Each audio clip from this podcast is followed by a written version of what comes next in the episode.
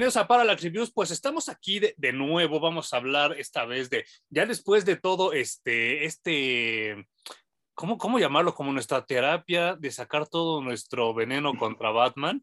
Y que yo pensaba que nos iba a ir peor, Jun, pero no, eh, nadie se nos puso locos. Creo que muchos no. hasta nos dieron la razón, ¿no? Pues es que creo que no fuimos mucho más allá del, del sentir que que además se puede ver en lo que está Ajá. ocurriendo con Batman, ¿no? Entonces, creo que no escupimos tanto veneno, creo que mucho más analizamos lo que ha ocurrido últimamente con el personaje y a la gente pues, le gustó, qué bueno. Y creo que la crítica fue objetiva, no fue crítica de fanboy, y pues yo creo que por eso no sé, yo creo que después de hora cero ha sido de nuestros videos que hayan subido más rápido y se lo agradecemos a toda la gente que lo haya visitado, eh, porque sí, yo, yo creí que nos iba a llover así los, las críticas, pero no, eh, se aguantaron como machitos, lo cual quiere decir que la gente que nos, que nos sigue pues es gente eh, inteligente y gente que aguanta los chingadazos y gente que le gusta lo que Jumi y yo hacemos, afortunadamente, ¿no? Porque eh, en ningún momento fue por ofender, en ningún momento fue como por chingar particularmente a alguien, sino pues simplemente el, mostrar nuestro hastío con ese personaje que pues ya eh, muy sobado está. Estábamos así hablando atrás de cámaras que pues no sabemos cómo haya estado la película de Pattinson, pero a mí no se me antoja nada apoyar a, a, este personaje de nuevo. Y pues Morbius se perfila para hacer otro churrazo de Sony, ¿no? Sí, parece, bueno, esta película nos la han anunciado los últimos tres años fácilmente. Tres años. Uh -huh, uh -huh. Se tardaron muchísimo en sacarla. Yo creo que la editaron, la reeditaron, hicieron reshoots y todo lo posible por rescatarla. Uh -huh. Se siente de estos proyectos que en el que metieron mano demasiadas personas uh -huh. y quién sabe cómo termine, aunque lo primero que ya se refleja en la red es que va a estar malérrima, güey. Que si ya vieron, ¿se llamó Maximum Carnage, la de Venom 2? Let That Be Carnage, creo que se llamaba, ¿no? Algo así. Uh -huh. Pues bueno, si eso es un indicio de cómo viene Morbius, Sí, no, güey, no, ni, ni acercársele. Fíjate que yo me acuerdo mucho que yo cuando estaba en la secundaria salió, y muy probablemente ustedes también estaban así más o menos en ese, en ese rango, salió, salieron dos discos al mismo tiempo de un grupo muy popular en ese entonces llamado Guns N' Roses, que se llamaba Use Your Illusion 1 y Use Your Illusion 2. Eh, pues todos quedamos extasiados con esos dos discos, particularmente yo sobre todo con el 2, porque venía una canción de Terminator, ¿no? Y pues todos estábamos así porque pues para todos en ese entonces Guns N' Roses era el grupo del momento y para muchos hasta la fecha lo sigue siendo, ¿no? Eh, por mucho tiempo esperamos el siguiente disco y sacan uno que se llamaba The Spaghetti Incident. Es malísimo. Es pésimo, es, es, de los peores discos que he escuchado, no solo de Guns N' Roses, sino en mi vida, es aburridísimo. Y después de eso, nos dicen, no, no, no, este, por favor, perdónenos, ya viene algo más chido, se llama The Chinese Democracy. Creo que se tardó, si no me equivoco, 15 años en salir ese disco. Y entonces para cuando salió ya no existía Guns N' Roses, ya Axel era un gordo y entonces este Slash era otro gordo que ya se habían peleado, las comadres, y entonces el disco es pésimo. Y nadie se acuerda de ese disco, todos dicen, no, es que Appetite y sí, que Lies y todo. Pues Sí, güey, claro, pero Guns N' Roses no evolucionó y se quedó ahí. Y cuando quiso sacar algo nuevo, la super cagó. Creo que eso es lo que le está pasando a Sony. Y tanto ilusionó a la gente con las películas de Spider-Man de hace 20 años, que lo que está sacando ahorita ya es pura caca. Y porque yo lo asumo a que sus creativos ya envejecieron también, no sé tú. Yo también estoy completamente convencido de que siguen allí en Sony produciendo exactamente los mismos de hace 20 años. Uh -huh. Entonces no revolucionan nada, tienen comedia muy barata, los guiones se sienten súper flojos, no uh -huh. desarrollan personajes y conectan cero con las audiencias de ahora, ¿no? Hasta visualmente eh, se ven viejos, ¿no? Sí, y es muy triste porque el universo de Spider-Man es uno de los más ricos en cuanto a uh -huh. personajes de apoyo y villanos sí, claro. se refiere. Uh -huh. Y entonces tirarlo a la basura de esa manera es, es un desperdicio, pero el universo cinemático de Marvel lo ha hecho tan bien uh -huh. que Sony se va a colgar todo el tiempo que pueda de esa fama, no va a soltar la licencia de Spider-Man No. y seguirá sacando películas basura una tras otra, tras otra, tras otra. Y creo que la prueba de que al menos las películas de live action las siguen produciendo los mismos pelados de siempre, es que Sony también produjo, hizo y casi que toda la manufactura es de Sony, de mm, Into the Spider-Verse, que es la película animada con Miles Morales y que es una gran película. Es la única buena de Spider-Man. Entonces, Sí. Pero te habla de que Sony sí tiene gente capaz allá adentro y que sí pueden hacer buenas películas con los personajes de Spider-Man, solo pues los viejitos no quieren soltar sus películas, ¿no? Y que yo creo que esto se va a acabar como acabó con Fox y como acabó con otras empresas que tienen licencias de Marvel, hasta que dejen de producir dinero.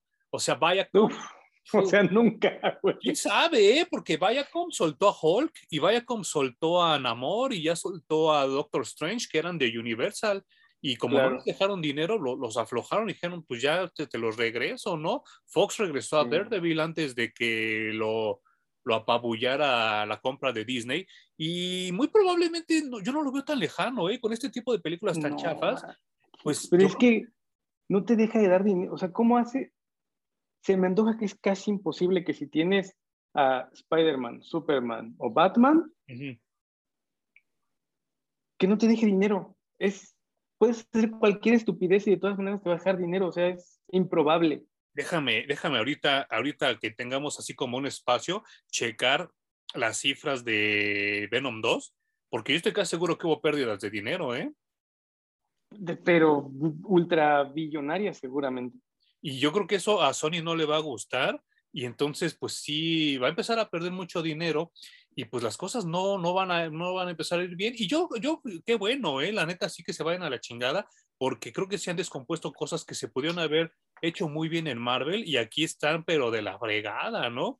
Y sí Horrible. como que este, yo sí quiero que pierdan dinero y que les vaya mal y no por desearles mal a nadie y porque nadie se quede sin trabajo, sino porque pues las cosas no se hacen así, ¿no? Y como que sí no, no está chido que, que abusen de, de, de la, de la gente de esa manera, porque es eso, ellos se venden como una como una adyacente de Marvel Cinema cuando no es cierto, están engañando a la gente, eso es Sony lo que están sacando esos, esos proyectos, porque de manera muy tramposa, cuando ponen el tráiler de Morbius, empieza con, la, con el logotipo de Marvel.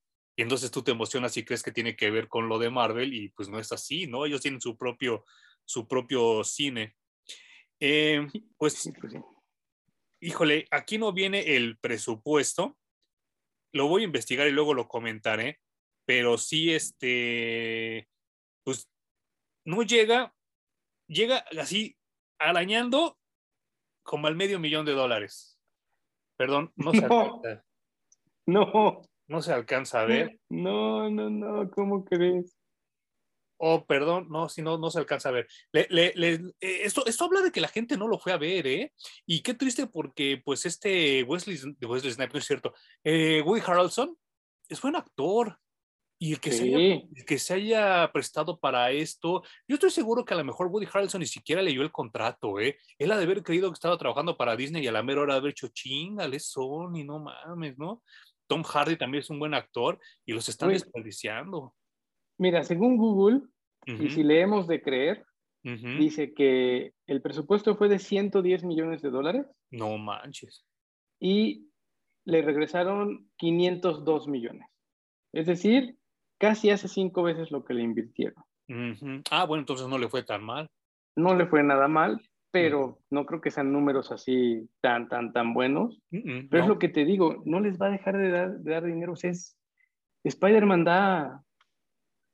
Sí, es una vaca de oro, me parece. sí, sí, sí, sí. Hulk no, eh, Iron Man no, No. Capitán América no. Pero Spider-Man está muy, muy loco, güey. Es un personaje ultra reconocido y ultra querido. Sí, no manches. Sí, habrá que ver cómo le... le... Sí va a ser el problema de los abogados de Marvel, ¿eh? Porque sí va a llegar un momento donde van a tener que hacer algo pues muy nocivo, muy tóxico como lo que hicieron con Fox para recuperar a Spider-Man, porque sí, ¿eh? no sé, no sé cómo lo vayan a hacer. Aquí lo, lo que me resultaría emocionante es que ya se cansen con Morbius de sacar villanos y digan, güey, los villanos no funcionan tan bien como los héroes. Claro. Y entonces que empiecen a explorar, por ejemplo, sacar películas de Miles Morales o de Spider-Gwen o de Silk, todos estos personajes del multiverso de Spider-Man que también son súper, súper interesantes. Y, a lo mejor sería una mejor fórmula, ¿no? Sí, sí, sí. Sí, no, y, y, pues yo, yo, yo no sé, yo, yo insisto que Spider-Man para mí ya también envejeció y envejeció mal y no creo que las cosas sean como tan, tan efectivas a nivel de, de fan, de fan como de, lector de cómics, ¿no? Eh, en el cómic están tratando de hacer cosas como muy locas, muy, muy audaces y, y, hasta plausibles, por ejemplo, ¿no? Como el de poner a Ben Reilly como, como el titular de, de, de, todas las sagas, como el poner a Miles Morales como el segundo y el Peter Parker viene como siendo como el tercero y el cuarto. Y esas son cosas que, que creo que a lo mejor a la gente de nuestra edad o a los chamacos mecos que todo discuten, no les gusta. Pero yo creo que al nivel de lana les está dejando mucha lana, porque se refresca la franquicia muy cabrón. Tan es así que acabo de ir al centro a, darme una vueltita ahí a estos tianguis así, este, gachos que, que, están ahí, que venden juguetes. Por todos lados están vendiendo la figura de Ben Riley, ¿eh? Y no sé cómo se esté vendiendo, pero eso se me hace que está vendiendo muy bien, porque es la que trae los disparadores afuera y la araña grande y todo eso. Pues eso, eso habla de que pues, hay gente que le, que le gusta a Ben Reilly, porque Ben Reilly, a diferencia de Peter, no es un perdedor. Él tiene una novia estable, tiene un negocio estable, e intelectualmente él puede hacer lo que Peter no puede hacer. Y pues eso también a la gente ya le empieza a llamar la atención, ¿no? Ya dejar de seguir a los perdedores. Sí, sí, ya, o sea, hemos hablado acerca de Peter Parker muy, muy a fondo. Échense un clavado en los videos anteriores en los episodios anteriores. Y creo que lo hicimos muy completo y lo hicimos muy bien. No, no sé si me estoy aventando jitomatazos yo solito, pero denle una checada. Creo que Sony haría bien en alejarse ya un poco de los villanos, hacer más, más superhéroes. Y y ya no intentar meterse en el universo cinemático de Marvel, ¿no? Sino ya desarrollar como un, universo de bolsillo de Spider-Man y ya claro. que se den allá hasta el fondo, güey. Sí, no manches, sí. Y, y, lo hemos hablado con las series de DC, ¿no? Que, que se dividen y no tienen necesariamente que ver una con otra, ni con Snyder, ni con lo que no es Snyder, ni nada de eso. Y está súper chido, ah, ¿eh? pues, güey, de hecho, en la semana leí, terminé de leer Supergirl, Woman of mm. Tomorrow. Mm te, acuerdas que es Tom King? Ya platicamos también de un poco de Tom King, pero, sí, sí, sí. pero más, más de Superman y Batman. Y, güey, qué super cómic. Me encantó. Ah, sí. Es la Supergirl más alejada de Superman que he visto y que he leído en los cómics. Qué chido. Sí, sí, sí. Fíjate, me voy, me voy a, aventurar a leerla porque, pues lo comentamos también en el video de despedida de Supergirl, que Supergirl es de esos personajes a los cuales le tengo mucho cariño. No, no, no, no soy así como de que cada mes quiero comprarla, pero sí cuando la leo le tengo como mucho cariño y me gusta mucho y sí la, la quiero checar porque también eh, es un personaje que ha, ha durado, ha durado, ha durado, a pesar de que los editores, los escritores y mucha gente la haya querido aplastar, ¿eh? Y, siempre sale avante y eso me gusta mucho del personaje porque valga la, la, palabra mamona que voy a utilizar, pero permea, permea y permanece, ¿no? Pensé que ibas a decir resiliencia. La resiliencia, ¿no? no mames, es que está bien cabrón ahora ya la, la invención de palabras, ¿no? Pues yo creo que el lenguaje va evolucionando los seres humanos también hacemos del pinche lenguaje lo que se nos pega la refregada gana y cada década con más libertad. O sea, la RAE cada vez se baja más los calzones con, ok, esa palabra sí existe o está bien, también puede tener esa acepción. Y sabes qué, yo creo que también tiene mucho que ver que ya estamos conectados todo el mundo y entonces los regionalismos se convierten en internacionalismos, ¿no? Y entonces es como que bien cabrón entender a veces a la gente. Y luego el slang Sí, sí, sí. Y luego a veces que me escriben en el canal. Por cierto, eh, quiero mandar un saludo a toda la gente que nos está oyendo en Spotify, pero principalmente a Uruguay, que Hum nos dijo que allá nos están oyendo mucho y muy seguido. Uruguay. Sí, qué padre. Muchas gracias por Uruguay. Uruguay. Sí, no, no, no. Y aquí, pues, eh, eh, yo lo único que les tengo que reclamar a Uruguay, por favor, ya llévense a Bárbara Mori. No la quiero aquí, ya mátenla, háganle algo, por favor, es, es, escoria, perdón Uruguay, por favor llévensela de regreso o, o mándenla a Cuba o a ver a dónde, ¿no? Y este, pero de ahí fuera, muchas gracias por escucharnos y sí, este, es, es interesante que, que, un país tan lejos de, del nuestro pues nos escuche y nos, nos frecuente y todo eso. Y pues muchas gracias a la gente que nos oye. Si nos quieren ver en YouTube, estamos en YouTube como Parallax Reviews también. Y aquí nos pueden dejar comentarios o escribir una reseña ahí para que Hum la, la, lea y que me la mande y todo eso. Pero bueno, eh, particularmente, yo, yo, yo, la semana estuve, estuve leyendo otro tipo de cosas, eh, me estuve aventando así como mis, mis atrasados, fui a, y, no es comercial, eh, pero pues a mí me gusta hablar bien de esta tienda porque siempre me han tratado bien. Fui a Fantástico en el aniversario eh, número 29 de la tienda y híjole, está bien culero. La tienda matriz, que era la de, la, la de por el Metro Zapata, ya no tiene nada. Creo que es la peor de todas. Es, está, está, horrible. Porque fui a la de satélite, que en ese entonces era la más culera, y ahora es la mejor. Está súper raro. No sé ¿Dónde está la de satélite ahora? Wow. Está, está ahora ya enfrente de las torres de satélite, ya. cruzando el parque Naucali.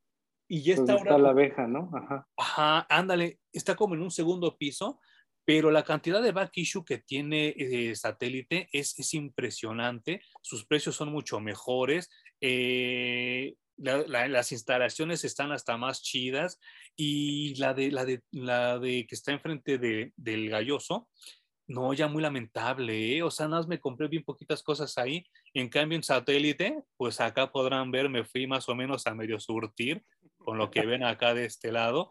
Y sí encontré varias cosas chiditas, ¿eh? Y buenos precios también, la verdad. O sea, pues sí, sí, yo muchas gracias a esta tienda de, de cómics que, pues, yo creo que los 29 años que cumplieron, yo he comprado ahí 25, ¿no? O sea que, pues sí, sí merece bien así como una mención. Y he leído como que cosillas interesantes. Eh, me encontré este de Dick Tracy ahí en la rebaja, que pues a ver si después Hum y yo nos lo aventamos porque es como una, una versión más modernona de Dick Tracy y pues creo que el video de Dick Tracy también le ha ido muy bien, le gustó a mucha gente. Y me encontré en la semana este que se me hizo tan raro y tan exótico que lo tuve que comprar. A ver si Parece como si fuera de IDW. Pues es bien raro porque es de Disney Press. ¿Qué? Son de estos cómics extraños que yo no sé, este tipo de historias me gustaría que los libros pudieran hablar, porque este, este tipo de cómics, eh, si ustedes lo conocen, ya sabrán que solo se venden en los parques de Disney.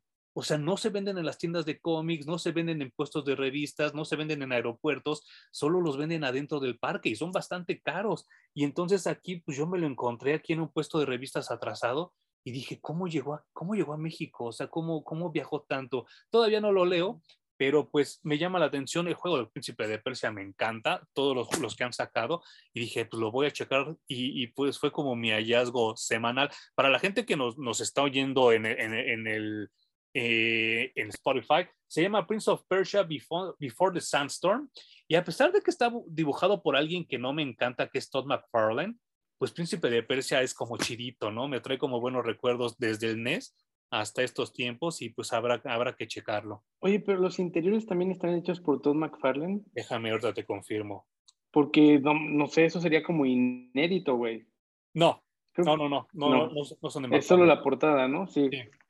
Que, también, güey. que también barato no les ha de haber salido, ¿eh? La portada.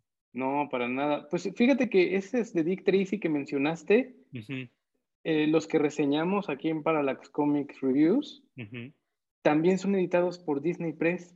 Ah, sí. Ajá. Por eso ya son tan raros de encontrar y ya no se reeditaron, güey. Oh, qué interesante. Sí, es que esos, cómics los venden nada más en el parque. ¿eh? Yo estoy en la búsqueda de uno que solo venden en el parque de Star Wars, que se llama Galaxy Edge, y el cómic se llama Galaxy Edge. Y pues me cayó el número uno así de manera súper extraña también, que me gustaría saber cómo llegó a México pero pues ahora espero poder ir allá al Galaxy Edge para comprarme el compendio, ¿no? Porque sí, son, son esos, esos ítems que, que, que no se ven todos los días y que es como chido poderlos encontrar y que se atraviesen en tu camino, ¿no?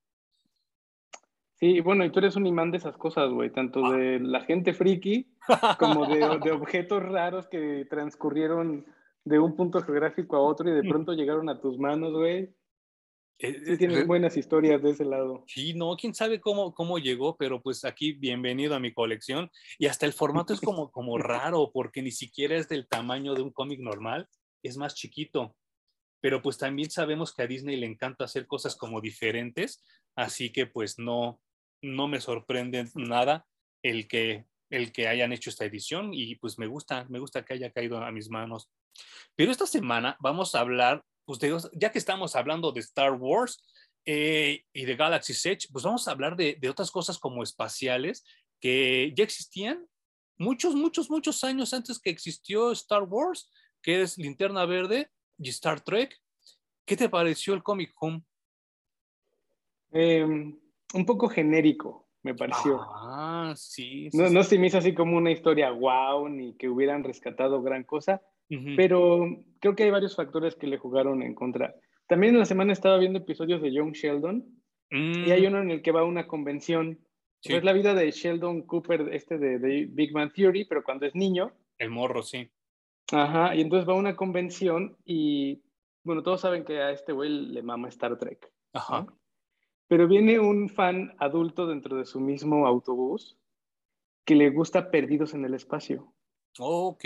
Y entonces se avientan un tiro porque a unos les gusta Perdidos en el Espacio, que es la serie que precede a Star Trek, Ajá. hablando de ciencia ficción cada vez más viejita. Claro. Y luego a Sheldon le gusta Star Trek la original. Y luego viene otro adolescente que le gusta Star Trek, pero la nueva generación, con Picard. Mm. Entonces tienen ahí unos diálogos bien interesantes de por qué es mejor una que otra y qué le copió una a la otra y bla, bla. Ajá. Y a mí, justo en este cómic, se me hizo muy raro y se me hace que eso le juega en contra, que tomaron a los personajes de la, de la nueva película de Star Trek, de la más Es lo que te iba a decir, es la línea de, de, tiempo Kelvin que le llaman ahora, que no investigué, wow. no investigué por qué le llaman así, pero es la línea de tiempo Kelvin. Y seguramente alguien que vea este video y sea muy fan de Star Trek me puede explicar por qué se le llama así y se lo agradeceré infinitamente. Eh, no sé cuál sea tu caso. En mi caso de las tres que mencionaste, me gustan las tres. Eh, creo que las tres tienen como un sabor muy diferente. Perdidos en el espacio, Star Trek y Star Trek New Generation. Creo que, creo que hasta por algo las pasaban las tres en Canal 4. Porque es como la misma cagado. ¿Sí ¿Te acuerdas? Y... Yo es que de Perdidos en el Espacio yo tengo recuerdos muy vagos en realidad, ¿no? Porque ¿Ah, sí? obviamente nos tocaron los reruns a nosotros. Sí, claro. Y, y lo peor mi de papá, todo, por ¿no? ejemplo, se acordaba muy bien y le tenía mucho cariño a esa serie. Mm. A Perdidos en el Espacio. ¿La has visto en años recientes? No. Pues eh, no sé, eh, a, a, aquí en el canal pueden encontrar un video que hice hace ya algunos ayeres de ciencia ficción. Y entonces, este, ay, no me acuerdo, creo que le puse Best of Sci-Fi o algo así, chéquenlo aquí en el canal.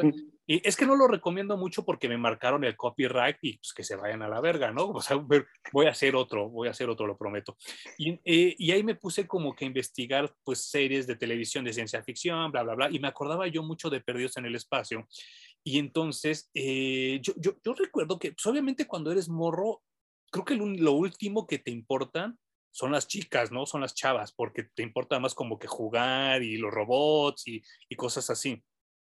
Cuando la redescubro yo de adulto, me di cuenta que, que estaba, pero plagado de chavas guapas esa pinche serie, ¿eh? ¿Qué? Y, y, y, y, cabrón, porque pues en la primera temporada particularmente, que a mi gusto es la mejor, salen con sus atuendos plateados y se ven súper bonitas todas las chavas que salían ahí.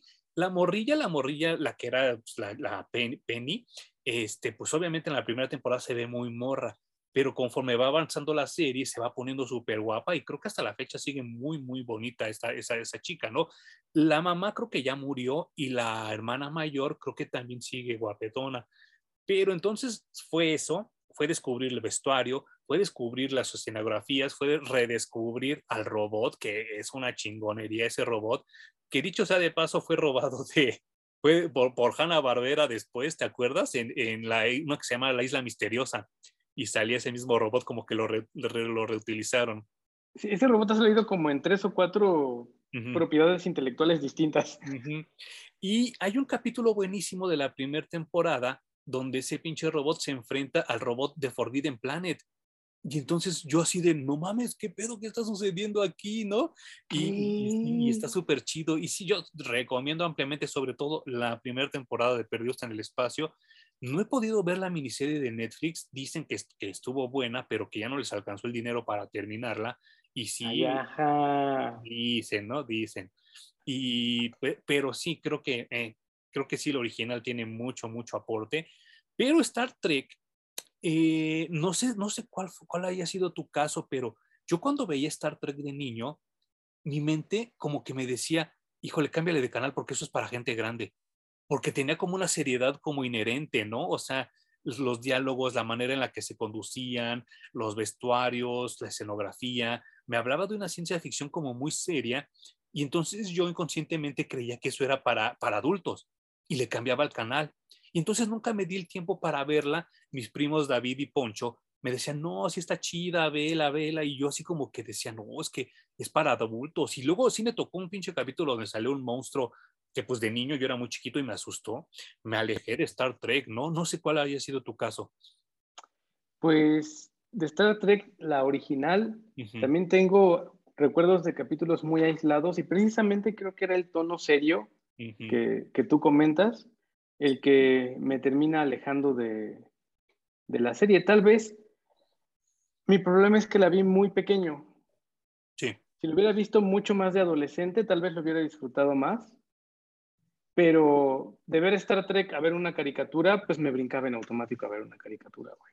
Y pues, y fíjate que, que, que ahora que lo mencionas, pues también hay una serie animada de Star Trek basada en, la, en la, primer, la primera encarnación, que muchos la toman como si fuera el año 4, porque en teoría todos los tripulantes de todas este, las naves de Star Trek deben de cumplir cinco años en una, en una misión. Y entonces falta el, el, quinto año, ¿no? Y dicen que la, la serie animada viene siendo el cuarto año, ¿no? Pues veo un día la caricatura yo ya un poco más grande y dije, ay, pues no están tan malas, ¿no? Pero ahí me quedé. Sin embargo, pues creo que lo único bueno que ha hecho J.J. Abrams en su vida es Star Trek 1, la del 2009. Yo recuerdo que la fui a ver al cine y me voló la cabeza.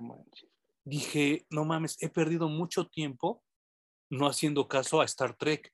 Dije, no, tengo que, dije, tengo que evocarme a, a, investigar. Y entonces dije, no mames, me tengo que empapar de Star Trek. Y entonces empecé a investigar, investigar, investigar. Y no sé qué piensas tú de esa película de Star Trek Home.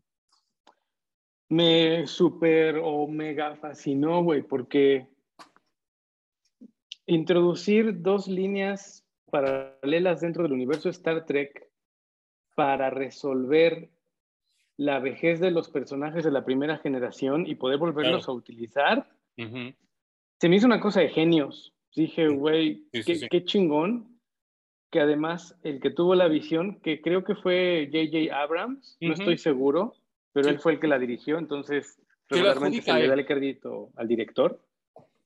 Entonces, no sé si el de la visión fue él, pero qué bueno que también se topó con gente que le dijo, sí, güey, está bien, toma la franquicia, llévala por otro lado, por el que a ti se te ocurra, y pues nada más respeta que la otra línea no, no puede dejar de existir, o sea, no la puedes borrar. Claro. Y el güey se aventó la mejor solución de su vida. Ajá, ajá. Que fue lo de los universos alternos, ¿no? Fabuloso. O sea, pudiste volver a, volver a ver a Spock en el universo de Star Trek. Sí, sí. Básicamente en su última aparición, ¿no? Y, y yo no sé, eh, hay, hay, rumores que cuentan, porque pues obviamente no, no se puede confirmar así.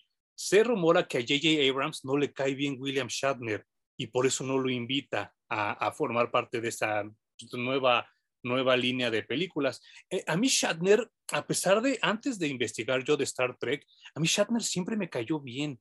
Se me hace como de esas personas que son bien bandita y que cero ego y que siempre están como dispuestos a, a caer en el papel, a pesar de que él reconoce que él no es, no es por nada un buen actor, pero él siempre cae en papeles que, que le quedan confeccionados y hasta creo que hasta en mi simpatía le queda muy bien el personaje que le dan y se ve que es como que bien bandita y él como que es muy humilde y muy muy muy paciente con la gente, ¿no? Y yo lo he visto en Saturday Night Live burlándose de él mismo. Yo lo he visto así como eh, en una película que se llamaba Fanboys, no sé si la llegaste a ver de Star Wars.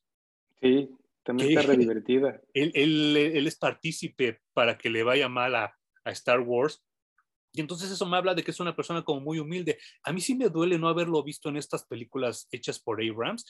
Eh, me encantaría, porque ya se anunció la cuarta, verlo una última vez, así como estuvo Leonard Nimoy, como su última aparición de Spock. Eh, porque eso sí, eh, o sea, a mí Leonard Nimoy también me cae muy bien, pero él también tuvo su etapa de mamón, donde él decía, ya dejen de hablarme de Spock, yo no soy Spock, déjenme en paz, y tiró su muñeco y se fue.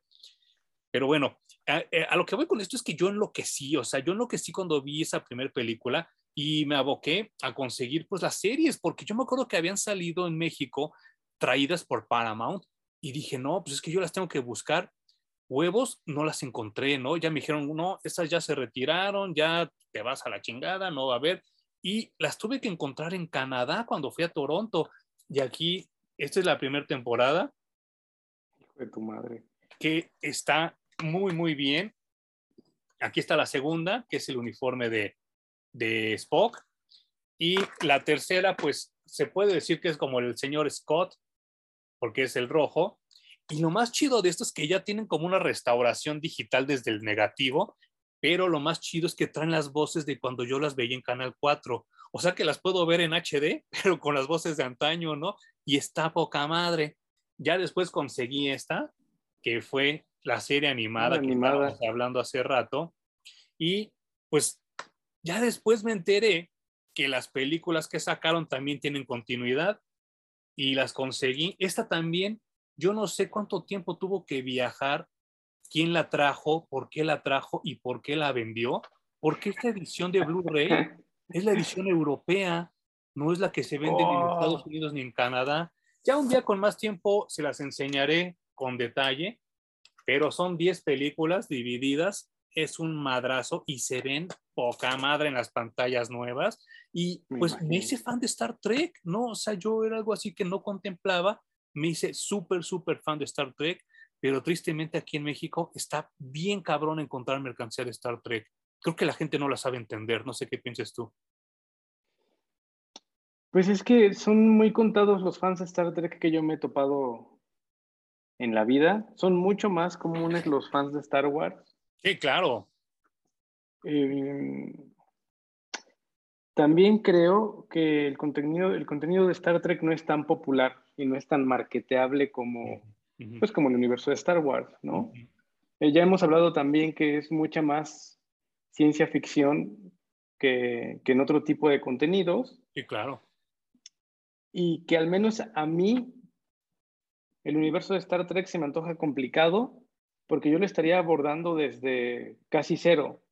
Entonces, cuando empiezas y dices, ay, voy a ver de qué se trata Star Trek, ya te topas con una pinche cantidad de personajes, eh, líneas, historias, ahora ya hasta temporales y de, de universos paralelos, ¿no? Entonces, como que empezar a agarrarle el hilo a todo eso se me antoja demasiado complicado, pasa casi lo mismo que con Doctor Who, ¿no? Es, ya, güey, o sea, no me voy a poner al tanto, mejor lo dejo ahí de ladito. Sí, no manches. Y yo, yo, yo de paso les mando un saludo a la gente de Star Trek México, que, que yo sí sigo su página en el Face, y particularmente a mi amiga Ana Hernández, que también pues le gusta mucho dibujar y nos conocimos gracias a, a sus dibujos de, de, Star Trek. Y pues eh, el, el, asunto de esto es que, como bien, bien acabas de mencionar, Star Trek es ciencia ficción pura, o sea, no está embarrada de, mamadas como los midiclorianos o que la fuerza de, Luke, que también es la fuerza de Leia y que también es la fuerza, creo que hasta de Arturito, y pues no, no, tiene ese tipo de cosas tan contradictorias porque ellos están basados en ciencia dura, en ciencia fuerte. Tan es así que Star Trek ha provocado eh, la creación de cosas que ellos los escribieron como imaginarias, sin embargo, ahora existen en la vida real, como por ejemplo el iPad. El iPad no, no existía hasta que salió en Star Trek Y pues eh, es muy, muy cagado porque aquí tengo al doctor McCoy sosteniendo lo que vienen siendo las iPads de, de Star Trek y no existían. Es más, el intercom, es, déjenme ver, si quieres platico otra cosa, Jome, lo que checo esto. Pues la, la, cosa es esa, que Star Trek tiene mucho más su base en, en ciencia real, llevada a, vamos a pensar en un futuro cómo funcionaría esto. Y como dices, Star Wars tiene muchos sinsentidos, ¿no? Y tiene mucho, mucho más magia y mística mucho más enraizado en, en, cosas como la fe, ¿no? Cosas que tienes que creer solamente por creerlas. No hay hechos que, que, lo respalden. Sí, perdón, es que estaba buscando, ya, ya espero que hagamos un siguiente video con, con Star Trek, aquí este Jumi y yo, porque eh, tengo, tengo un teléfono que se llama StarTAC, que fue de los primeros celulares que se inventaron así en el mundo moderno, pues obviamente se llama StarTAC debido a Star Trek, porque tiene la forma del intercom que inventaron en Star Trek. Y así les puedo decir así un, un buen de cosas que no existían. Y que ahora son... güey. Sí, no manches. Y que ahora son de la, vida, de, de, la vida diaria, pero que nacieron en Star Trek. Y, y, vuelvo a lo mismo, ¿no? O sea, está bien cabrón porque eh, nos están dando la esperanza de tener un futuro tipo Star Trek, que es un buen futuro. Y pues está súper chido. Bueno, lo que estamos haciendo ahorita, Jumi y yo, también nació en Star Trek. El comunicarnos a vía remota pantalla con pantalla. Y pues el que ustedes nos vean en su computadora, en su teléfono o en su, en su pantalla, también nació en Star Trek, porque esa frase que dice el capitán Kirk de on screen y entonces aparece la pantalla y se empiezan a comunicar, nace en Star Trek y lo estamos haciendo el Tajum y yo. Qué cañón, o sea, a veces no sabemos cuánto, cuánto tenemos funcionando de embarrada de cultura pop. Sí. Y yo lo que he llegado de conclusión es que el 99% de la población somos totalmente influenciados y nos encanta la cultura pop, uh -huh. solo que como el 70% son de closet, güey. Closeteros, lo hablábamos la otra vez. Uh -huh. Cabrón. Entonces, este tipo de cosas que Star Trek nos viene a, a heredar uh -huh. y que no dudo que van a llegar muchos más inventos que los van a bautizar en favor de alguna serie, película, caricatura que vieron cuando eran chavitos, porque estas cosas, bien o mal, forman a las personas y muchas claro. tomaron su interés en la ciencia a partir de este tipo de series uh -huh. y terminan siendo ingenieros, astronautas, matemáticos, físicos, etcétera, etcétera. Y, y los fans de Star Wars y los fans de Star Wars terminan vendiendo en el Metro Hidalgo.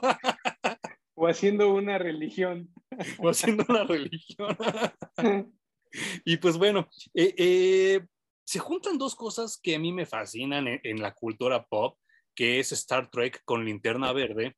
Y pues yo me emocioné mucho cuando vi, vi anunciado este cómic, eh, pero coincido con Hum.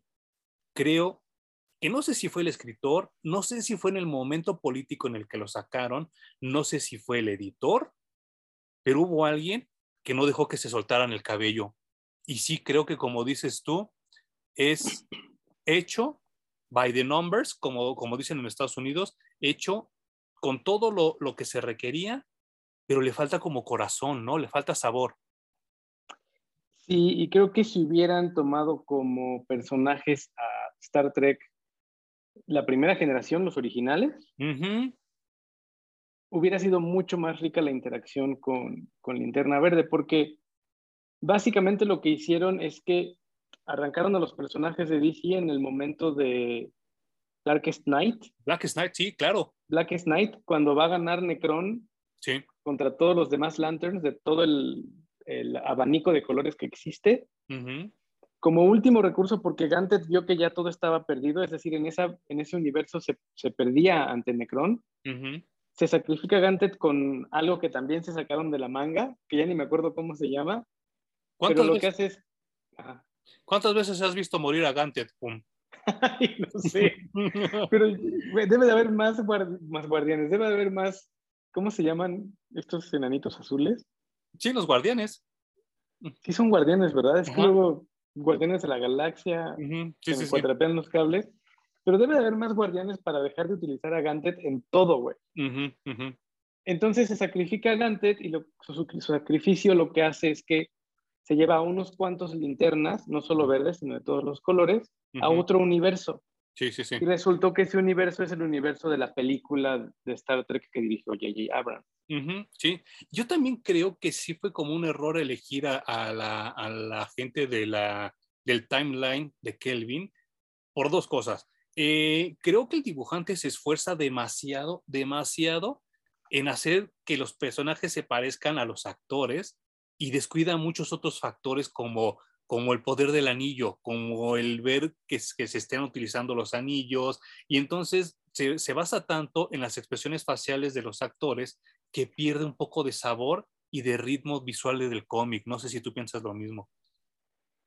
Sí, incluso ya en las últimas páginas se nota que ya se cansa de dibujar para que se parezcan. Sí, sí, porque se nota muy, muy, muy forzado, pero le sale bien. Sí. Eso también se tiene que decir. Lo hace muy, muy bien. Sí se parecen.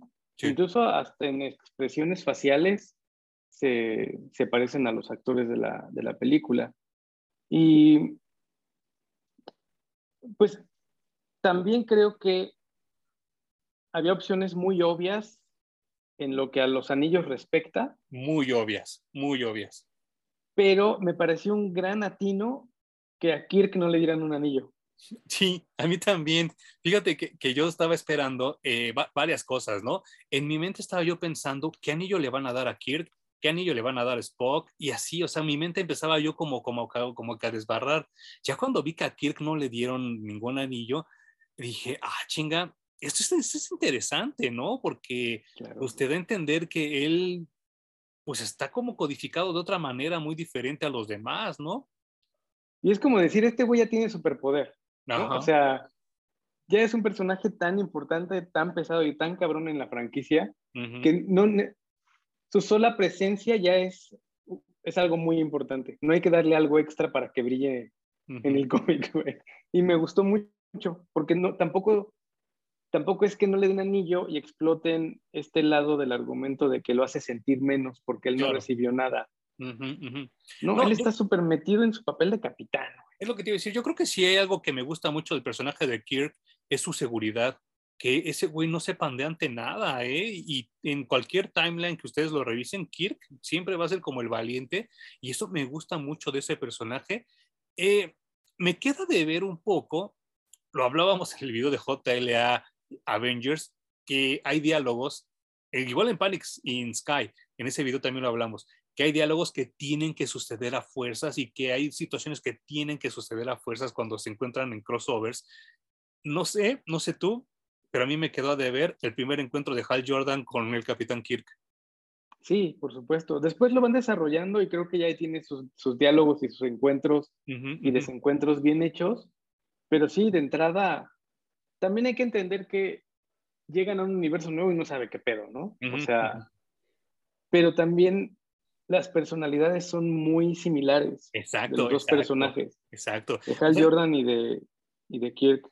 Entonces, ya habíamos hablado de cómo en GLA, JLA Avengers, los arqueros, teniendo personalidades tan similares, están peleando y chocando todo el tiempo, ¿no? Sí, sí, sí, sí, sí. Y aquí, aunque lo hacen con, con Hal Jordan y con el Capitán Kirk, mm, también pienso, como tú dices, que quedan a deber.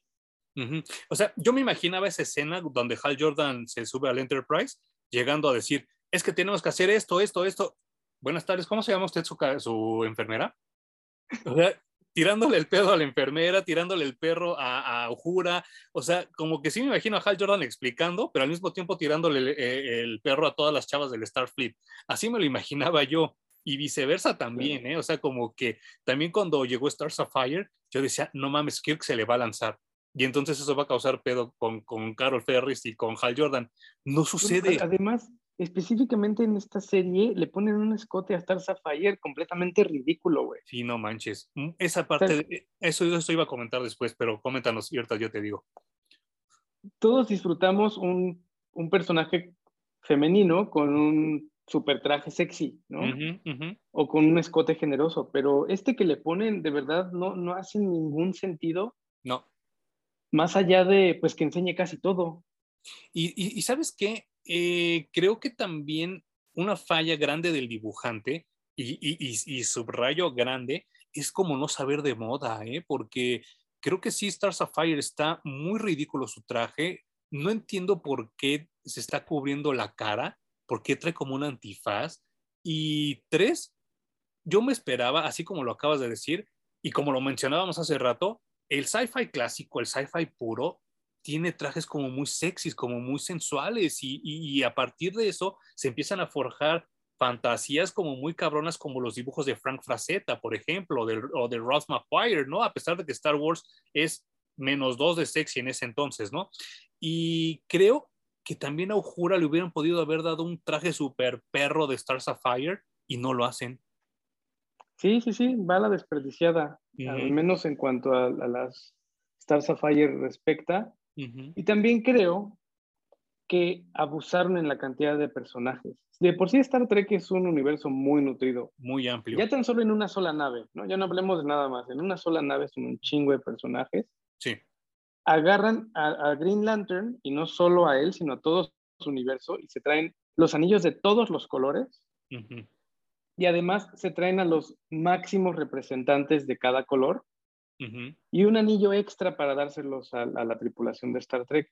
Entonces esto se vuelve una fiesta de no sé cuántos personajes a los que hay que darles tiempo, diálogos, sentido, dentro de un crossover que dura muy poco, güey. Ajá, ajá, yo pienso lo mismo.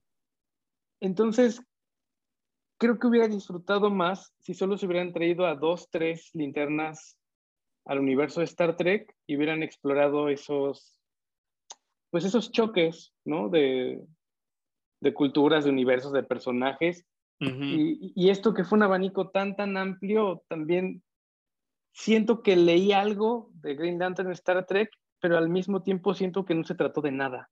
Sí, yo también creo lo mismo. Y sabes qué, eh, yo llego un momento donde cuando llegan los Klingon, dije, ay, qué chido los Klingon. Y luego llegan los Romulans. dije, ay, también están los Romulans. Ay, también llegan los linternas anaranjados. Ay, ya llegó este Sinestro ah, ya llegó Atrocitus. Entonces, como dices tú, se convierte en el pinche, en el Royal Rumble, ¿no? Y entonces hay el chingo de gente ahí y ya no sabes a quién hacerle caso y creo que la trama pierde mucho por eso. Sí, sí, sí, o sea, es que darles anillos a la tripulación, darles anillos a los enemigos de la federación, que, que también les dan los anillos a los enemigos y luego no llegan a nada. Nada. Solo es, wow, miren todo lo que pueden hacer con este anillo y luego se los quitan. Güey, mejor sácalo del argumento y tienes más chance para escribir acerca de los personajes principales. y, pero creo que también, no, no sé exactamente en qué momento lo escribieron, pero sí se siente que agarraron mucho de las crisis de, de Blackest Night, claro. de Sinestro Wars. Tiene todo ese espíritu de, de esas mega sagas de DC. Y incluso hay, cositas que hasta que se sienten calcadas. Un poco. Sí, yo también lo pensé. O sea, por ejemplo, eh, creo, que, creo que hubiera sido suficiente que se hubieran enfrentado a los Klingon o a los Romulans, cosas así. Pero ya ver a Necron ya también se me hizo como demasiado. Y además, para esta historia se tiene que acabar el universo DC. Sí. ¿no? Porque cuando gana Necron, todo se vuelve obscuridad en el universo DC y todos son muertos vivientes. Entonces se acaba. Y los otros linternas que pasaron a este universo se lo toman muy campechano y muy. Sí. Como que mañana abrimos un portal y regresamos a nuestro universo que ya no existe, ¿no? Sí, sí, sí, sí. Entonces creo que tenían que haberse tomado unos cuantos días más para plantear lo que iba a ser el argumento de, este cómic Desafortunadamente no lo hicieron. Y al menos a mí me dejó el sabor de boca de no estuvo chido el crossover. No, y, hay momentitos, hay momentitos que sí agradezco, hay momentos que sí me, me, me, causaron como cierta emoción, como por ejemplo ver a Hal Jordan piloteando el Enterprise. Esa parte me, me, gustó mucho porque a fin de cuentas Hal Jordan es piloto, ¿no? Y sabe lo que, lo que habría que hacer eso me, me, gusta mucho y sobre todo porque él dice, nunca había piloteado una nave de estas, pero pues ni lo necesito, ¿no? A pesar de que sé cómo hacerlo. Otra cosa que me llama mucho la atención es la manera en que el escritor, y tal vez no el escritor, sino ya la gente en general lo toma así, que el anillo de, de Hal Jordan es una computadora y lo describen como una supercomputadora. ¿Qué opinas tú de eso desde que yo saqué mi, mi, mi, anotación? ¿Qué opinas tú de que tomen el anillo como una supercomputadora? Eh, me gusta que lo tomen como una tecnología extremadamente avanzada. Me gusta que sea hasta cierto punto replicable porque no logran duplicar, digamos, un anillo de los linternas. Es clon 1.1 como los tenis. Y el asunto para mí es que terminó siendo una copia de los anillos de los legionarios. Ah, claro, sí, ¿No? Es como que pueden volar con el anillo. El extra es que pueden lanzar rayos de energía. Pero dije, güey, son los legionaries. Es cierto, no lo había pensado. Pues es que, es que te comento esto porque yo me acuerdo que cuando empecé yo a estudiar la historia del cómic de superhéroes particularmente, cuando Garner Fox inventa al primer linterna verde, a Alan Scott, él describe a su superhéroe como una encarnación moderna, en ese entonces, lo entrecomillo, de Aladino. Y entonces para él, el, el anillo de, Alan Scott era la lámpara de Aladino, que se le, se le o sea, que, que a, a, través de la mente de Alan Scott eh, era como si el anillo le hablara al genio y entonces aparecían las cosas que él pensaba. Y entonces manejan el anillo como algo más místico, como algo más mágico. Es más, llegó el momento donde Garner Fox quiso ponerle a Alan Scott Alan Ladd para que sonara más a Aladino, pero ya como existió un actor de la vida real que se llamaba así, no se lo permitieron y le pone Alan Scott y no pasa nada, ¿no? Eh, a mí me sorprende mucho cómo en, en 80 años ha cambiado la visión y lo que era un anillo mágico ahora se convierte en una supercomputadora. ¿Por qué? Porque pues nosotros aquí en nuestros teléfonos celulares ya tenemos una supercomputadora, tenemos un tricord como los, que utilizaban en Star Trek en la primera serie. Y entonces el, transformar el anillo ya en una computadora que no solo represente todos los pensamientos de, su portador, sino que también hackea tecnologías y se adapta a las, a las tecnologías de otros, no solo tiempos, sino universos, me pareció súper interesante y uno de los pocos aciertos de esta historia.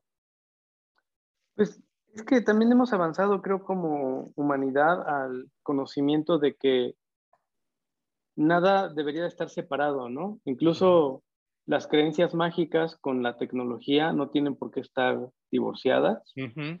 Y muchas veces eh, se comprueba que lo que parecía magia o, o vudú o lo que sea, eh, puede tener su, investigación tecnológica y replicarse y explicarse de esa manera, ¿no? Claro. Entonces, em, el anillo original de linterna verde me gusta que siga siendo un, un aparato místico, mágico.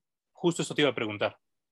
Pero que todos los anillos actuales de los linternas y todos los colores que existen en el espectro, pues sean tecnología tan avanzada que no sea fácilmente replicable pero a fin de cuentas tecnología, aunque también juega en contra porque entonces estamos validando el punto de que Thor sea un extraterrestre y no un dios. Y es que justo ah, por ahí iba mi pregunta. Eh, yo en mis fanfics que me escribo yo solito y medito yo solito y me dibujo yo solito, he pensado, ¿qué pasaría si Alan Scott se uniera a los guardianes interplanetarios y tuviera un anillo nuevo como el que tiene ellos? O sea, sería como un shock para él o lo manejaría bien vergas. No sé, no sé cómo, cómo, cómo sería. ¿Tú cómo te lo imaginas? O sea, ¿tú crees que Alan Scott podría ser parte de los Green Lanterns Corps? Sí, pero necesita una curva de aprendizaje. Es mm. decir, está, aunque está usando un anillo, funciona completamente distinto, güey. no, o sea, es como... No, no, no puedo pensar en un, en un ejemplo ahorita, pero no es lo mismo que sepas bueno, usar la tele a usar un smartphone, ¿no? ¿Sería como cambiar de Windows a Mac? ¿Tú lo pondrías así? Puede ser. Ándale. Sí, sí, O de iOS a Android. sistema operativo de. No es que ahora hay, hay, una compañía que ya también se divorció.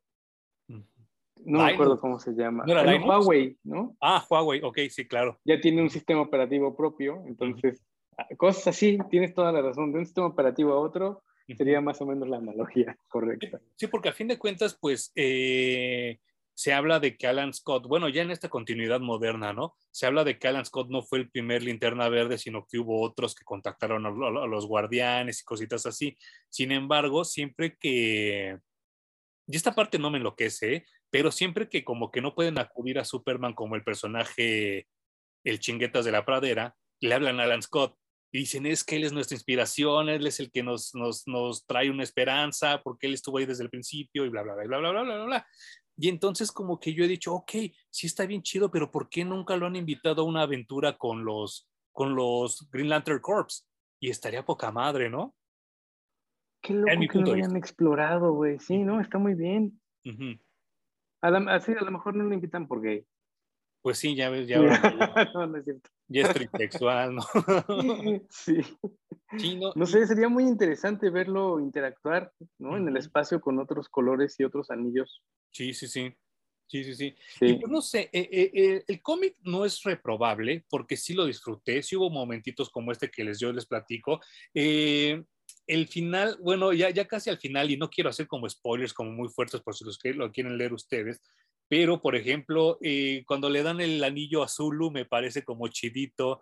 Eh, cuando llega Guy Gardner, que pues también es de, mis favoritos, creo que está súper chido y es más, también me hubiera gustado mucho ver chocar a Spock con Guy Gardner, por ejemplo, ¿no? Que son diametralmente opuestos. Me hubiera gustado mucho, mucho, mucho este, ver eso o interactuar más al señor Zulu, que es el ingeniero, y al señor Scott con John Stewart, ¿no? Exacto, güey. o sea, imagínate esos, tienen una impresora 3D. Claro, ajá, sí, sí, sí. A ver, ahora, a ver, enséñame los planos, esto que se me ocurre, güey, no sé. Ajá, Dame un anillo para yo poder hacer máquinas y cosas que yo me invento, una nave mucho más chingona, ¿no? Un nuevo sistema de propulsión. Obviamente temporal porque los anillos están de manera prestada, ¿no? Pero claro.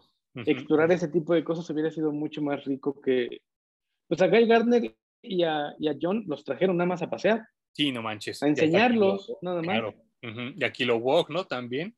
Ah, sí, pobre Kilowog. Que además es muy malentendido. Casi siempre que lo usan escritores que no, no han leído mucho Green Lantern, malentienden al personaje y lo usan como si fuera la mole, güey. Exacto, sí.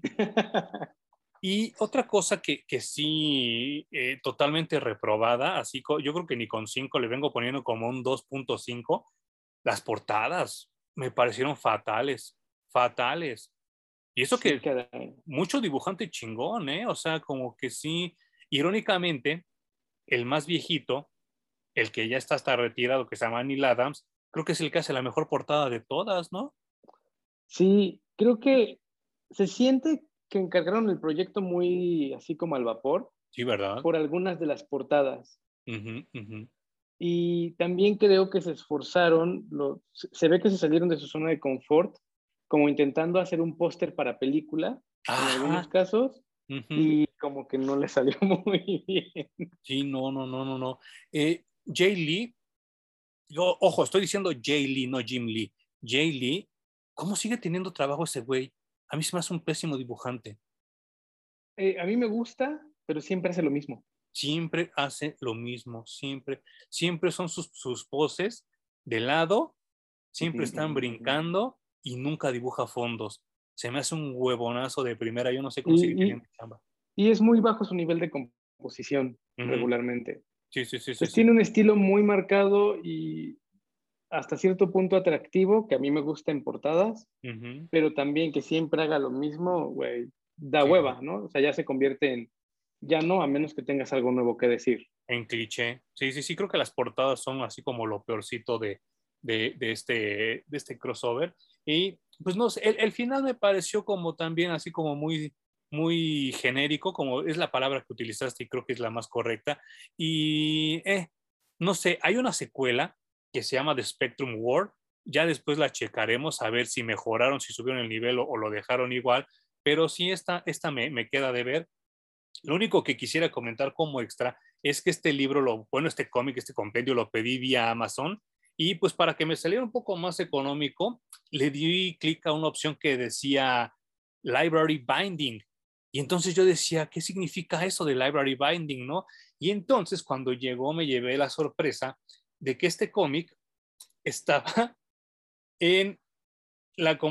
una, en una biblioteca de Estados Unidos y me lo vendieron. Aquí pueden ver la etiqueta que dice de dónde, de qué biblioteca era y era, de, una, de, Nueva York. Entonces, Public Library. qué loco. Entonces me, me, dio como mucha emoción, diagonal curiosidad, visitar las bibliotecas ahora en Estados Unidos para ver si venden cómics baratos de los que tienen ahí. Bueno, para empezar, en México no creo que tengan cómics aquí en las bibliotecas. No, obviamente no, porque todo ese producto les llega de donación. No es que la biblioteca diga, uy, vamos a comprar cómics. Claro. Y aquí en México no creo que les lleguen de donación. En Estados Unidos seguramente las editoriales incluso hacen, hacen un esfuerzo de manda tantas copias a donación para la librería pública. Sí, ¿verdad? No lo había pensado. Yo creo que sí. Y pues a veces les llegan, son pocos los casos, pero les llega mucho material del mismo. Entonces mm. puede ser que estos de Green Lantern Star Trek tuvieran tres ejemplares y para su nivel de consulta requieren solo uno. Claro. ¿Qué hace con lo demás? Pues necesitan fondos para seguir operando las librerías en muchos, muchos otros rubros, ¿no? Entonces seguramente por ahí recuperan una lana. ¿Te has metido a una biblioteca en Estados Unidos? No, no man. Bueno, me voy a ir muy nerd, pero yo sí. Y hasta el olor es delicioso meterte a una biblioteca así en Estados Unidos. Está muy caro. Sí, sí, sí, sí, sí. Que mira, sí hay, hay olores deliciosos al libro, pero si te vas a la sección de niños, huele todo el tiempo a pies. Es horrible porque los niños se como que se descalzan y se ponen a jugar ahí con la alfombra y todo y huele a pies la sección de niños. Ay, qué horror. Pero, y yo me metí ahí porque me dijeron que ahí este, podías encontrar algunos cómics, ¿no? Pero las partes así de los adultos son maravillosas, todo lo encuentras de volada, está súper chido las bibliotecas allá en Estados Unidos y en Canadá, que sí yo he tenido la oportunidad, y sí me sorprende mucho, ¿no? Que, que como dices tú, tal vez hasta las mismas editoriales hacen donaciones para que pues los niños o los, los adolescentes descubran la lectura de esta manera, y me parece totalmente una buena estrategia publicitaria y marketing y una buena estrategia para que la juventud lea. Y no les cuesta nada, güey. O sea, producir 50 ejemplares más en un tiraje te sale en unos cuantos dolaritos nada más, güey. ¿Has oído esta teoría de que todos los cómics que venden ahí en el tianguis este del cascajo de Metro Hidalgo se lo roban Editorial Televisa? ¿En el Comics Rock Show? Ajá. Eh, no son rumores. Sí, es a mí me ha tocado ver. Ah, sí. Eh, sí, sí me ha tocado ver que llegan, llegan a ofrecer tambaches de cómics robados, ¿no? ¿Cómo crees? Ajá. Qué horror. Sobre todo, bueno, me ha tocado ver principalmente con los ómnibus. Mm, ok, ok, ok, ok. A mí con los sencillos no, pero con los ómnibus sí. A mí me contó alguien que su esposa trabaja en Editorial Televisa que pues ellos empezaron a, revisar, porque sí ya estaban teniendo pérdidas de papel, estaban empezando a tener pérdidas así de, de, pues de cómics y que a la hora de cuadrar los números, pues no cuadraban, valga la redundancia. Y entonces resulta que la explicación que les dieron los, los, este, los trabajadores, porque esta chava tiene un puesto así como alto ahí en Smash Comics, Perdona a la gente que nos está oyendo, voy a tratar de, describirlo de la mejor manera posible. Ellos lo que decían es que si se caía el cómic y dañaba la parte así, o sea, cualquier esquina y se achataba, ya era merma.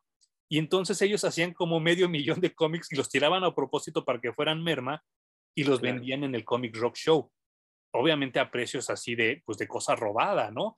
Y a mí se me hace muy triste porque lo que acabas de comentar es, es, totalmente eh, correcto y totalmente aceptable, que en vez de robarse los cómics de Editorial Televisa, que todas esas mermas se donaran a bibliotecas, estaría poca madre, porque hay mucho chavito que no le alcanza para comprar cómics de 500, 600 pesos, que son los que está costando ahorita lo de Televisa.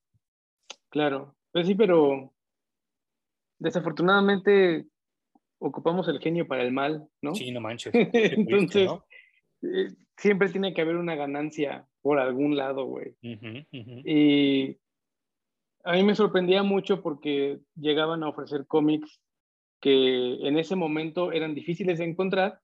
Ok. Y los ofrecían al precio casi que, que salieron a puesto de revistas. Y en ese momento costaban, no sé, dos o tres veces ese precio inicial. Qué poca madre, ¿no? Y pues sí, sí es gacho, güey. Bueno, incluso es gacho que el mercado explote de tal manera los cómics que elevan los precios a veces a precios inalcanzables, ¿no? Que dices, no voy a pagar eso sí, claro. por, por, por leer una historia, güey, no vale la pena. Si nos y están... aliena a muchos eh, posibles fans de los cómics. Claro, claro. Yo, yo recuerdo mucho que una, una amiga que, que ella ya tenía una hija, pues más o menos chiquita, ¿no? Ha de haber tenido en ese entonces siete, ocho años, y ella decía que pues su hija le pedía muñecas Monster High. Y las Monster High por mucho tiempo también fueron como que robadas, revendidas y súper revendidas a precios exorbitantes de mil, mil doscientos pesos. Y entonces decía mi amiga, es que a mí me da mucha tristeza decirle que no a mi hija y decirle que no, no porque yo no quiera dárselo, sino porque yo no puedo invertir en una muñeca de tres mil pesos, ¿no? Entonces dice, y a mí me da mucha tristeza porque esos güeyes lo único que están provocando es que la muñeca se le quede, mi hija va a crecer y nunca va a haber tenido en sus manos una Monster High. Y entonces lo que acabas de decir es cierto porque sí, qué poca madre que la gente orille, una, a la corrupción y dos, a que la gente no lea porque, pues, porque se las están robando y están vendiendo por otro lado, ¿no? Pero y es que ahora también eh, este, este hambre de consumir, consumir, consumir, consumir como si no hubiera mañana. Sí. Y también está el caso este de Fortnite que sacó cómics junto con DC. Sí. Y que para tener tu nuevo skin de Batman, pues tenías que comprar el cómic. Y ahora busca ese cómic, güey. O sea, búscalo y además que te lo vendan a un precio decente. ¿no? Porque ya nada más por el puro skin que trae de Fortnite. Sí, claro. Ya te lo están dejando caer en 600, 700 pesos un cómic. Y ah, a propósito, también viene uno con Marvel, ¿no? Un, crossover con Marvel y también compras tu cómic. Mm. sí. y, también va a haber skins y la chingada. Entonces, pues este fenómeno está, está muy raro y me parece que también estamos viviendo puntos muy altos. Pronto tendrá que bajar en algún punto, güey. No existe tanto dinero ni tanto fanboy por allí para sostener este mercado. Entonces hay que, hay que, aguantar un poquito vara, pero, pero sí, sí es gacho porque las cosas cuestan tanto que, terminan en manos de un porcentaje de personas muy pequeño, ¿no? Y aparte, mira, vamos a ser honestos, ¿no? O sea, a mí me encanta el Switch. Yo siempre he sido fan de Nintendo de toda la perra vida. Eh, pero el Switch, ¿qué tendrá que salió, Hum? ¿Tres años? ¿Cuatro años? Mm, como cinco, güey. O sea, ¿qué le quedarán? ¿Otros tres años de vida al Switch? Yo creo que uno. Bueno, no, de, de vida unos cuatro o cinco más, porque la gente sigue usando sus consolas mucho tiempo después de que sale la siguiente generación, ¿no? Sí, pero, de que sigan sacando juegos y de que siga estando en boga y que sea la consola de Nintendo, le deben de quedar un año y medio, dos años a lo mucho. O sea, imagínate la gente que se está gastando la millonada en los skins de Fortnite eh, para jugarlos ya sea en el Switch, en el Xbox o donde sea, para que para la siguiente encarnación te digan, ah, ¿qué crees? Ya no se va a poder porque eso es de la generación pasada, los tienes que comprar otra vez. No creo, güey, ¿eh? Es que el, el, caso del Fortnite es algo muy raro. ¿Ah, sí? Sí, porque como es multiplataforma, lo mismo lo traes en el celular. Ok. Que en cualquier consola que se te ocurra. Entonces, si yo, por ejemplo, ah. ahorita brinco de mi Switch al PlayStation, entro con mi cuenta y están todos mis skins, y están todo lo que compré y ahí está ¿Cómo todo. crees? Ah, fíjate. Si entro con mi cuenta y ya me roban el Switch y entro aquí en el teléfono, Ajá. bueno, en, en, iOS no funciona porque se pelearon con Apple, pero si tuviera un Android, me meto, pongo mi cuenta y está todo ahí. Ah, fíjate, entonces. Está muy cabrón. No dije nada, entonces me quedo callado. Y es que esa era mi preocupación, porque yo recuerdo mucho, mucho, mucho que en ese brinco del GameCube al Wii, hubo juegos que se continuaban y empezaron en el cubo y acabaron en el Wii. Y según el Wii tenía una hiperconectividad, como tú mencionaste esa palabra una vez y me gustó mucho, y a la hora de que tenías eso y te, te, registrabas y todo, no te jalaba ningún dato. y tienes que crear todo desde el principio, entonces decía yo, qué jodido. Y yo creí que se hacía lo mismo con ahorita con Fortnite, pero qué bueno que y no. seguimos perdiéndole, o sea, ¿cuántas? Hemos brincado del PlayStation 1, 2, 3, 4, 5 y quisiéramos jugar los juegos de Ujú. los anteriores. Claro. Y no importa cuánto hayas pagado por ellos, incluso si hayas comprado dos ediciones Ujú. o se te acabó el perro disco y tuviste que comprarlo otra vez, no les importa, güey. Sí, no, no, no. Si quieres volver a jugarlo en el PlayStation de moda, tienes que volver a pagar para poder descargarlo y jugarlo. Sí, no manches. Y que Nintendo había Malditos. prometido, que, que Nintendo había prometido que no iba a suceder, ¿eh? Ellos prometieron que los del, los del Wii se iban al Wii U y se iban al Switch, ¿eh? Y ya, ya lo están, este, se están echando para atrás, lo cual a mí se me hace súper gangster, ¿eh? Súper gangster. Ultra gangster, sí, qué triste, güey. Pero ya nos salimos muy cabrón del tema. Sí, sí, sí, sí, sí. Eh, Hum, ¿leerías eso en la segunda parte? Si nos cae. Uf. Sí, sí, son franquicias que valen la pena. A, a, a Jordan le tengo mucho cariño, cariño, sobre todo a los linternas verdes, los demás, sí, no hay tanto, tanto amor. Y Star Trek me parece una franquicia muy interesante que he visto poco, pero que lo poco que he visto me ha gustado mucho. Fíjate que hay dos crossovers que estoy tratando de conseguir, pero eh, no baja el precio, ¿eh? O sea, como que a veces está caro, lo busco y después está más caro. Y hay una que es Star Trek en el planeta de los simios, que se me hace que ha de estar de Wow. super huevos. Así, eso, eso, eso ser como un buen crossover. Y ellos sí son los de la línea temporal original, los que llegan al planeta de Ah, los qué simios. chido. Así que yo creo que debe ser como muy, muy, muy, este, muy, muy buen crossover. Y pues no sé, así como, como, como bien dijiste, hay, hay otro crossover que se ve como que bien, bien, bien locochón, que es Star Trek contra Transformers, que también hay que tener sus puntos interesantes y están dibujados como los de la serie animada vieja, eh, esta, perdón a la gente que nos está oyendo, pero la serie original de animación de, Star Trek, y así están dibujados los personajes. Y a mí como que sí me quedan ganas de leer un poquito más de Star Trek. Estoy disfrutando a más no poder Picard. Se me hace una gran, gran serie, a pesar de que le han tirado mucho cake. Creo que, creo que mm, Patrick Stewart es no solo un gran actor, sino un gran productor, porque él produce gran parte de Picard, ¿no? Ahorita has visto la segunda temporada, yo no. Pero ya Mm, trajeron de, de vuelta a Whoopi Goldberg. Sí, sí, sí. no sí. manches.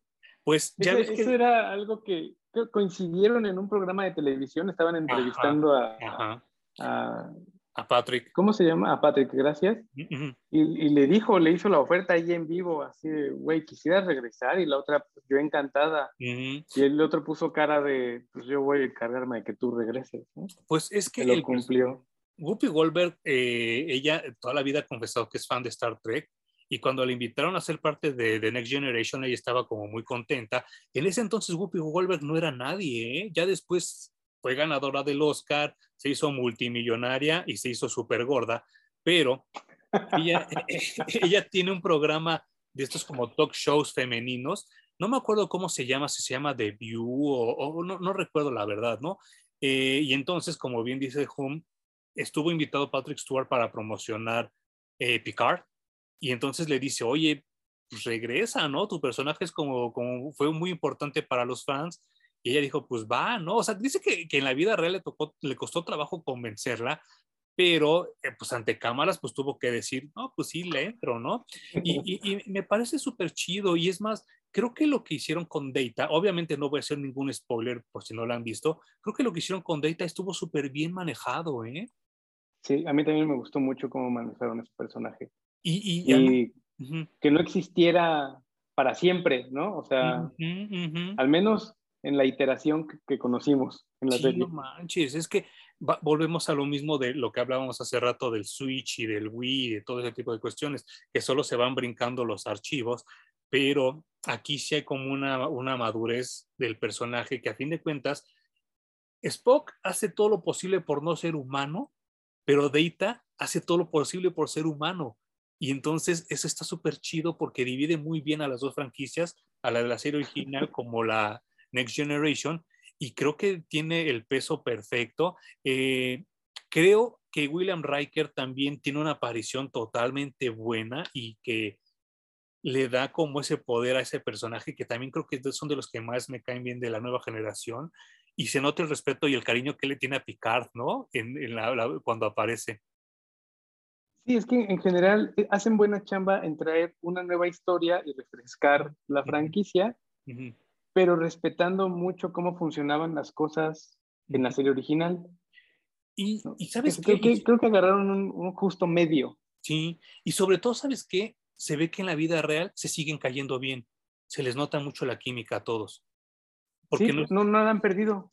Y también por eso funciona bien la serie. Claro. No se siente nada forzado, ni, ni los actores. O sea, parece que los actores no abandonaron su papel. Como que envejecieron también en el mismo papel y nada más se, volvieron a reconectar. Y, está, y está chido porque no tenemos el caso de un Harrison Ford mamón como en las nuevas de Star Wars, ¿no? Que se ve que está ahí súper a huevo y nada más está haciendo pura pendejada, que se ve que ni siquiera quiere actuar bien y aquí se ve chido, se ve el cariño que le tienen al proyecto. Me, gustó mucho. No sé, ¿no has visto ni el primer capítulo de la segunda temporada? No he visto nada de la segunda temporada, güey. Bueno, es que esto, eso lo has de haber visto en el tráiler, así que pues no, no es ningún spoiler. Hay una parte, y ya salieron memes por todos lados, ¿no? Hay una parte donde se le aparece Q a Picard. Y ya, bueno, Q, ya, para los que no, no ubiquen quién es Q, eh, hablábamos hace poco de Mixteplic y de Impossible Man. Q es como el Impossible Man y el Mixteplic de, de, de Star Trek y nada más aparece para chingar la madre. Y entonces se le aparece, se le Q a Picard y sale con su look noventero, ¿no? Y entonces le dice, Picard, estás totalmente viejo, déjame hago unos ajustes. Truena los dedos y entonces ya sale el actor como está ahorita, viejo. No manches. Me pareció genial porque respeta la esencia de Q, que le gusta nada más chingar la madre, y lo une a la temporalidad natural del envejecimiento del actor. Y me pareció súper chido, ¿eh? Maldita sea, ahora voy a tener que ponerme a verla ya. Sí, está buenísima, está buenísima, la recomiendo ampliamente. Y estuve viendo Discovery y también me está gustando mucho, ¿eh? Me parece que Star Trek está agarrando un nuevo impulso que Discovery es la que está en... En Paramount Plus. Ah, sí. Ah. Sí, ya la quitaron. Es, es, en la que está la hermana de Spock. Sí, sí, sí, sí. Pero ya van a arreglar eso, porque sí a la gente no le gustó nada ese, ese tipo de Estaba muy a lo güey, muy a chilazo. sí, no. sí, sí, sí.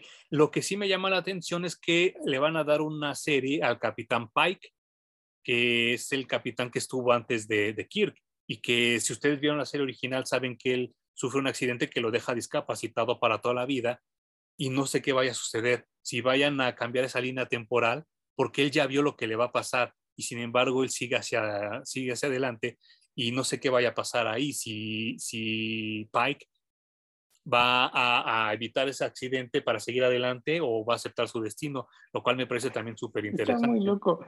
O sea, Star Wars es una chingonería, ha sido un referente, explotó en la cultura pop, sigue explotando, es una maravilla, ¿sí? George Lucas, lo que sea. Pero si quieren una historia mucho más rica, mucho más chingona, entren a Star Trek sin duda, güey. Sí, no, y que te haga pensar, ¿no? Porque también los mensajes que manda de la paz, de la unidad y todo eso, claro. parece súper chido, porque ellos fueron incluyentes antes de que fuera cool. Y eso es como muy importante porque lo obviamos ahora, ¿no? Ahora ya es como muy, muy común ver chinos, ver negros, ver latinos en las series de televisión, pero ellos fueron los primeros. Y eso son cosas que ahora los vemos todos los días, pero ellos fueron los primeros, ¿no? Metieron a Zulu, metieron a Aujura, eh, no sé, o sea, hay tantos personajes que, que salieron de ahí que de ese entonces nadie los quería ver en la televisión, ¿eh? Y sin embargo los contrataron. Sí, hay tanto contenido moderno de Star Trek que es buen momento para subirse. ¿no? Entonces, empiezas con cualquiera de las dos que acabas de mencionar, o con Picard, o con, ¿cómo se llama? Eh, eh, Discovery.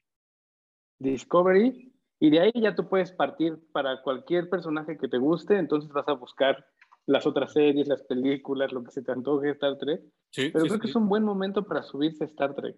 Sí, y a, mí sabes qué me sorprendió mucho que eh, en este mes fue cuando se llevaron todas las series, las quitaron de Netflix para ponerlas en Paramount Plus. Entonces he visto Parabús, he visto espectaculares, he visto eh, publicidad impresa que dice regresa a, regresa Star Trek a Paramount Plus y te están incitando a que te suscribas ahí. Y entonces el ver publicidad de, de Star Trek en las calles me, me, gusta mucho porque habla también de que ya está, se está sembrando unos nichitos, unas semillas para nuevas generaciones que, pues, que les guste también, porque pues es, es este, un, una, una, cultura que no se ha explotado mucho aquí en México y que pues a mí me encantaría ver convenciones de Star Trek aquí en México, ¿no? Porque digo, ¿por qué no?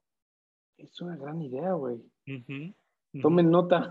Tomen nota la gente que nos está oyendo. Yo sabemos que hay varias, varias personas que nos oyen en, en, varias partes del mundo, particularmente en Estados Unidos y México, y ahora descubrimos que Uruguay.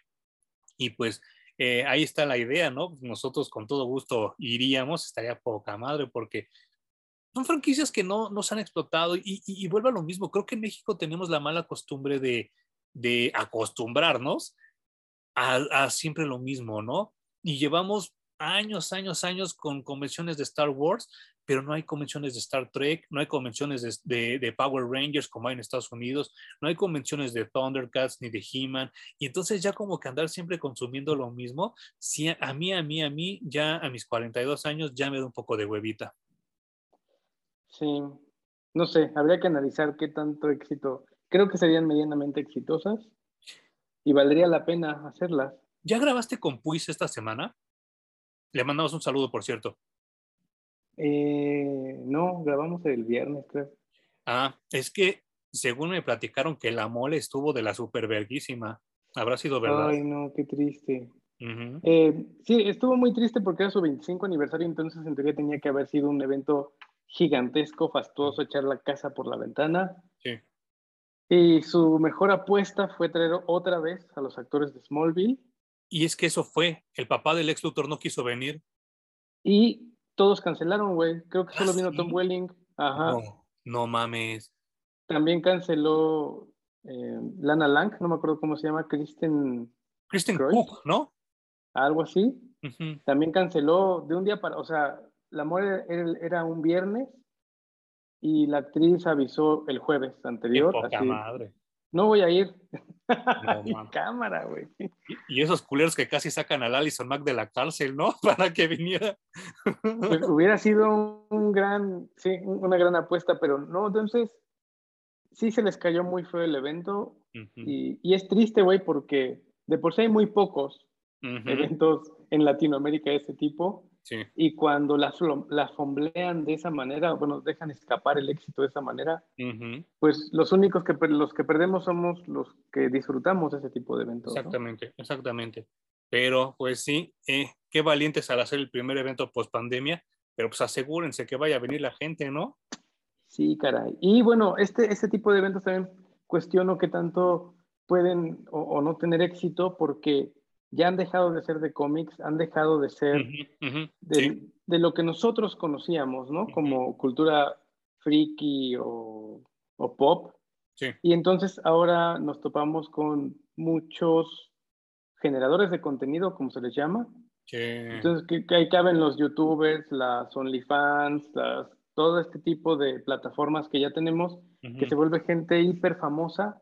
Sí pero que no es un tipo de contenido que nosotros treintones, cuarentones consumamos con tanta frecuencia, ¿no? No, y, y está y está súper culero porque lo acabas de decir muy bien.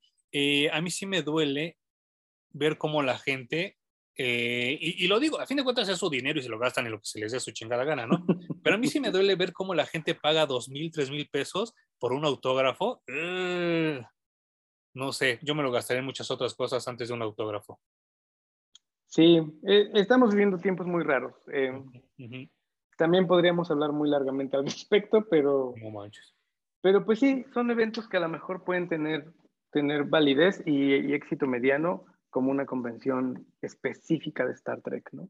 Uh -huh. Ya para terminar, ¿tienes alguna recomendación para nuestro auditorio, para la gente que nos escucha? Eh, lean Supergirl. De verdad que si escucharon nuestro programa acerca del personaje, uh -huh. eh, creo que resume muy bien lo que queríamos leer en cuanto a historias de Supergirl, este ah, nuevo, esta nueva miniserie de Tom King. Me gustó mucho, me dejó muy buen sabor de boca. Uh -huh. Y el dibujo y... también es bueno, ¿no? ¿Eh? El dibujo también es bueno, los dibujantes también es bueno. Es, es, es dibujanta y es ah. precioso, güey. No, Dibuja divino la pinche morra, me encantó. Uh -huh. A propósito, hizo la, eh, la portada de Sandman para una nueva reedición que hicieron a propósito de que ya van a sacar la serie en Netflix y también le mm. quedó, le quedó re chula. Entonces, es un cómic que vale mucho la pena levantar y leerlo. Mm. Yo me voy un poco más al lado de la televisión. Eh, estrenaron esto en estos días y no le avisaron a nadie. Yo me enteré porque me metí a investigar si era así. En Disney Plus está la tercera temporada de Pato Aventuras, el remake, la nueva.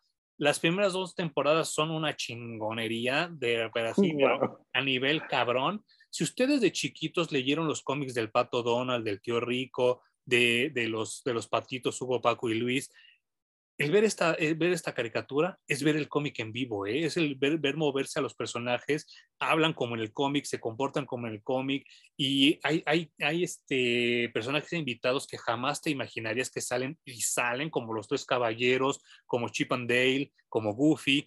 Y la tercera temporada va también muy bien, apenas voy como en el quinto o sexto capítulo y también está súper chida, igual que las dos primeras temporadas. Chequenlo. Si ustedes leyeron esos cómics de chiquitos, pues creo que les va a gustar bastante la serie. En mi opinión, en mi opinión, mucho mejor que la original de los ochentas. Ah. En vez de andar promoviendo tonterías como Encanto, ¿por qué no promueven el contenido de calidad en Disney Plus? Bueno, si ustedes jugaron el juego de Nintendo de Pato Aventuras, hay un capítulo, no mames, hay un capítulo donde van a la luna y se oye la canción del juego de Nintendo. Así se los dejo de cabrón de tantos tributos que hay. Está muy Qué chido, güey. Muy bien hecha esa caricatura. Esa es mi recomendación. ¿algo más que quieras decir? No, eso es todo. A seguirle dando los contenidos.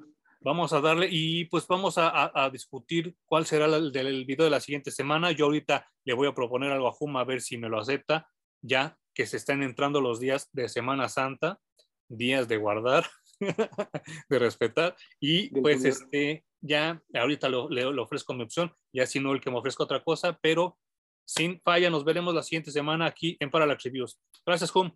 Escríbanos, gracias. escríbanos, muchas gracias por la, la gente que nos escribió.